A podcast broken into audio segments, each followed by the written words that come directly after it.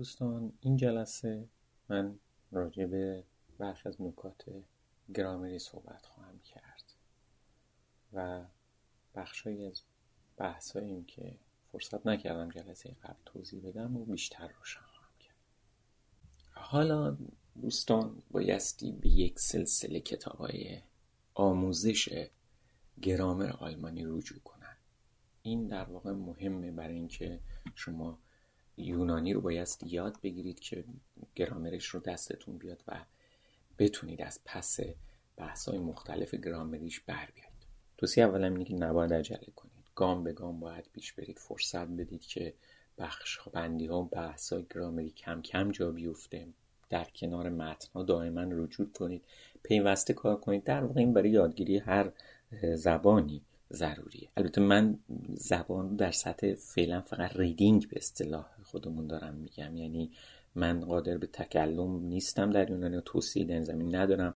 یونانی که دارم صحبت می‌کنم ازش یونانی باستان اینو اشاره کردم یونانی مدرن نیستش. پروژه یونانی مدرن بحث دیگه دوستان می‌تونن به سایت های زیادی از در زمینه رجوع کنن. من تجربه هم و دست و پنجه نرم کردن با متنای خود افلاتون ارسطو و شارهانشون به خصوص که از زمینه حوزه فلسفه هم توصیه های من هست. اما خب به تب این مجموعه بحثا می‌تونه برای کسانی به مثل ادبیاتش هم علاقه دارن به کارشون بیاد. مثلا لیدل اسکات قطعا دیکشنری نیست که برای حوزه فقط فلسفه نوشته شده باشه. بسیار بسیار حوزهش گسترتره در واقع لیدل اسکات عظیمترین دیکشنریه که تا به حال نوشته شده. خود یونانی ها به اون رجوع می‌کنن برای فهمشون. یعنی یک کاری در اندازه یک کاری که مثلا جاودانیات ده خدا انجام داد زبان فارسی یا اون کاری که مثلا محققین حوزه اکسفورد یا مثلا مثل دودن در آلمانی یک کار این اندازه عظمته و خب کسانی که تا اندازه بتونن انگلیسی رو بخونن به راحتی این می‌تونن مرجع قرار بدن و ازش استفاده کنن برای یونانی. در مورد گرامرها ما گرامرهای مختلفی باز داریم. یه جستجوی ساده که بکنید شاید قریب به مثلا ده ها گرامر پیدا بکنید که صحبت ازش شده اما چند مورد است که من تجربه میگه بسیار کاراه و کمک کننده است. در وهله اول یکی از کتابایی که من دیدم و خیلی کامل بود با اینکه مقدماتی است اما مقدماتی خیلی کامل و روشن و واضحیه و کمک می‌کنه به کسانی که می‌خوان بخونن یونانی رو کتابیه که من ادیشن چهارمش رو در اختیار دارم From Alpha to Omega A Beginning Course in Classical Greek به اصطلاح از آلفا تا اومگا گرفت از الف تا یهش رو پوشش داده و کتاب بسیار جامعه خوشبختانه می‌تونید نسخه اینترنتیش رو پیدا کنید. خانم آنی گروتون این رو نوشته و کتاب بسیار خوب نوشته شده. از سال 2013 منتشر شد. کتاب بسیار خوبی. اهمیتش هم اینه که به خصوص روی متون کلاسیک دست گذاشته و حوزه کلاسیک یونانی رو می‌خونه. قطعا آکسفورد کمبریج اینها هم کتاب زدن من اونها رو از نظر گذروندم. به اونها نگاه کردم اونها کمک می‌کنن قطعا. اما من کتاب به این شیوایی و به این روشنی ندیدم که به کسانی که می‌خوان حوزه یونان کار کنن کمک بکنه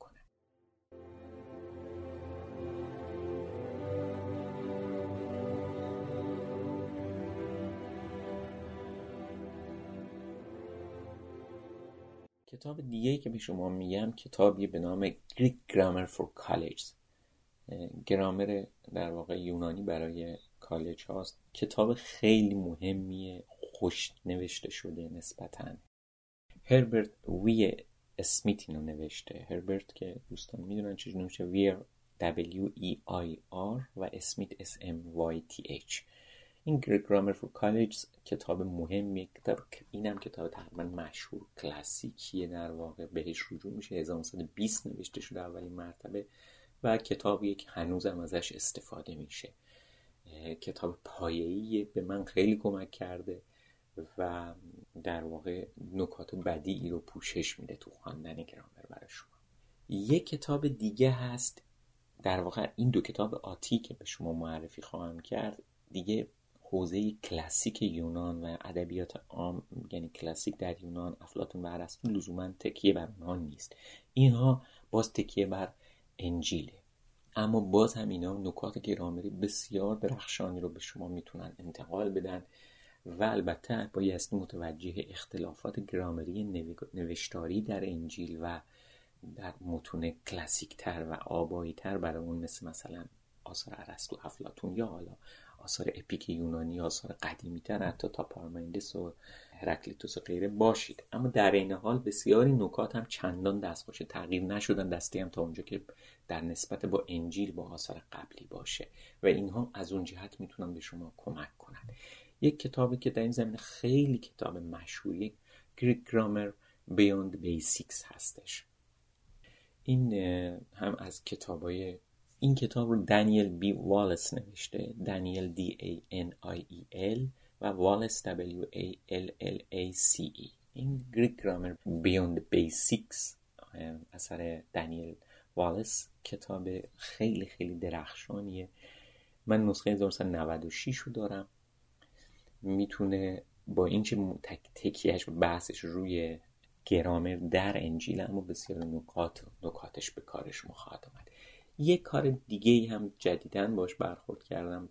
منتشر شده سال 2014 کتاب روانتر و ساده تری هست در خواندن گرامر یونانی و البته بازم تاکیدش بر انجیل ولی کتاب نسبتا جامعه یه بخشای عامتری از Koine Greek رو در واقع پوشش میده. تحت عنوان Reading Koine Greek Koine K O I N E و Greek این رو رادنی دیکر نوشته دیکر D E C K E R.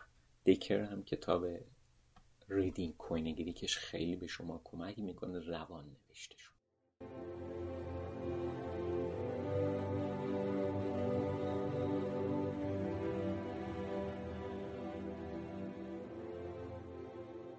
حالا میماند یکی دو نکته نهایی دیگه بگم و بحثمو ختم نکته مهم دیگه که دوستانی که می‌خوان یونانی بخونن براشون مهمه اینه که بتونن به اصطلاح حالا خودمون سایه روشنای متن رو بخونن. شما بعد از اینکه گرامر رو آشنا میشید بعد از اینکه با لغات آشنا میشید هرچند که همیشه به دیکشنری رجوع می‌کنید و غیره تازه می‌رسید سر وقت ریزکاری های نحوی نوشتاری در یونانی.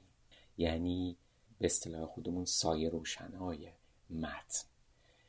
مثلا برای اینکه یه نمونه من به شما بگم در فارسی این چه معنایی داره شما اگر به کتاب بسیار مهم حروف اضافه و ربط زیل عنوان دستور زبان فارسی کتاب حروف اضافه و ربط مشتمل بر تعریف و تقسیم و شرح اصطلاحات و معانی و کاربرد حروف است به کوشش دکتر خلیل خطیب رهبر. این کتاب بسیار مهمه برای کسانی که خب می‌خوان ریزکاری های مثلا زبان فارسی دستشون بیاد. یعنی اینها دیگه می‌خوان بفهمن و حرف ربط و حرف اضافی از و غیره چه معانی چه بارها چه درون مایه ها و قول حالا من براش میگم سایه روشنهایی دارن در یه متن. و این دیگه فهم زیرینتر متن رو به شما میده. این برای هر کسی که به هر زبانی می‌خواد انگلیسی آلمانی یا یونانی فرانسه و غیره کار کنه نیازه که این ریزکاری ها و این سایه روشنهای متن رو بفهمه. در مورد یونانی یکی از بهترین کارهایی که در مورد سایه روشنها و به خصوص در مورد در واقع آنچه که بحث مهم بیست در یونانی تحت عنوان particle های همون حروف اضافه برای ما هست. برای زبان یونانی اهمیت داره بایستی به این رجوع بکنن. یک کتاب بسیار درخشان و کلاسیک تو این زمینه. کتاب درخشانی به نام The Greek Particles که جان دور دنیستون این رو نوشته. جان J O H N دور D E W A R و دنیستون D E N N I S T O N The Greek Particle ها مال دور دنیستون جان دور دنیستون کتاب بسیار واجد اهمیت برای فهم سایر روشنهای متن و نباید ازش قافل شین. البته این دیگه برای یه مرتبه پیشرفته تره. وقتی که شما که با زبان یونانی آشنا شدید به اصطلاح خودمون آموخته شدید به زبان یونانی اهلی شد براتون شما نیاز دارید که ریز کاری ها رو بفهمید. مثلا حروف ربط و اضافه به خصوص که خیلی در یونانی ریزکارید و درد سرسازن و اهمیت دارن و بارهای متنوع دارن. مثل کاری که مثلا آقای خطیب رهبر بر زبان فارسی در آورده. این کار بسیار واجد اهمیت خواندنش. من فقط یه نقلی از یکی از پژوهنده های حوزه یونان در به خصوص تاکید بر کارهای پارمندس کبیر به شما بگم. ایشون میگه که اگر ما بتونیم کلمه کای کای در یونانی فایوتا در یونانی به معنی ساده و در این زبان در این حالت اولیش معنی اولیش اند و اونت به اصطلاح در آلمانی اما ایشون میگه که سالها تو حوزه الان حضور ذهن ندارم اسمشون ولی تو حوزه پژوهش درباره پارمندس کار کرده این, این رو میگه میگه اگر ما معنای اینجا معنا معنای دیکشنری نیست معنای فرنگ لغتی نیست. همین سایه روشن هاست. اگر ما این سایه روشن های کای یعنی و رو در شعر پارمنیدس بفهمیم دیگه شعر برای ما به اصطلاح قفلهاش باز میشه و رمزهاش گشوده میشه. این حرف می‌تونه اقراق باشه. شک شکی نیست که کمی رنگ و روی اقراق توش هست. اما در عین حالش تردیدی نیست که داره اهمیت حروف رابط حروف اضافه و غیره رو داره به ما میگه. مثلا همین کایی که به نظر میاد یعنی و و خب یعنی و دیگه یعنی حرف ربط. ولی این باری که تولید می‌کنه اون سایه روشن ها مهمه فهمش. کتاب دینیستون در این زمینه کتاب مرجعه. من ویراس دوش رو دارم کاغذیش رو دارم. نمی‌دونم که میشه اینترنتی یافت یا ولی احتمالا میشه. کتاب بسیار درخشانیه. و توصیه آخرم. در یونانی همچون هر زبانی بعضی تکانه ها وجود داره که اهمیت دارن و اون تکانه ها رو شما تا نگیرید درد سر خواهید افتاد. دو تا مسئله در یونانی تکانه مهمیه. مثلا در آلمانی یه مثال بزنم که چرا در آلمانی چگونه یه تکانه خیلی مهمی است. دوستانی که آلمانی کار می‌کنن و آشنان می‌دونن که مثلا در زبان آلمانی یکی از سختترین بحث ساز، سازه ها و ساختارهای تحت عنوان به اصطلاح صفت امتداد یافته صفت های گسترده یا extended adjective constructions بهش میگن. ساختارهایی که صفت توش گسترده شده. شما اگه ساختار صفت های گسترده در آلمانی بیاموزید قلب مفهوم جمله بندی در آلمانی رو فهمیدید. اما اگر نتونید این رو تشخیص بدید به خصوص برای کسانی که مثلا با زبان انگلیسی آشنایی دارن و اساسا انگلیسی خوانن در ولی اول وقتی میرن رو آلمانی بسیار وحشت می‌کنن چون یکو با یه حجم زیادی از فاصله بین صفات و حروف اضافه مواجه میشن. حرف ربط حروف تعریفی از اسمی که اون رو تعریف می‌کنه یا صفت از اسمی که اون رو وصف می‌کنه با فاصله زیاد میفته این فاصله گذاری این صفت های به اصطلاح ممتد گسترده شده که ساختارش به نظرم تا اونجا که من می‌فهمم قلب زبان آلمانیه به همین نسبت ما در زبان یونانی یکی دو تا قلب تپنده داریم.